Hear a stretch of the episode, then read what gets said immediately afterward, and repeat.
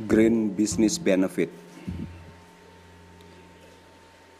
Apa manfaat dari Green Business Benefit? Yang pertama, reducing energy bills atau menghemat tagihan-tagihan biaya yang tidak terlalu perlu. Yang kedua, reducing water use atau menurunkan penggunaan air. Yang ketiga, reducing general office expenses atau menurunkan biaya-biaya ATK dan lain sebagainya.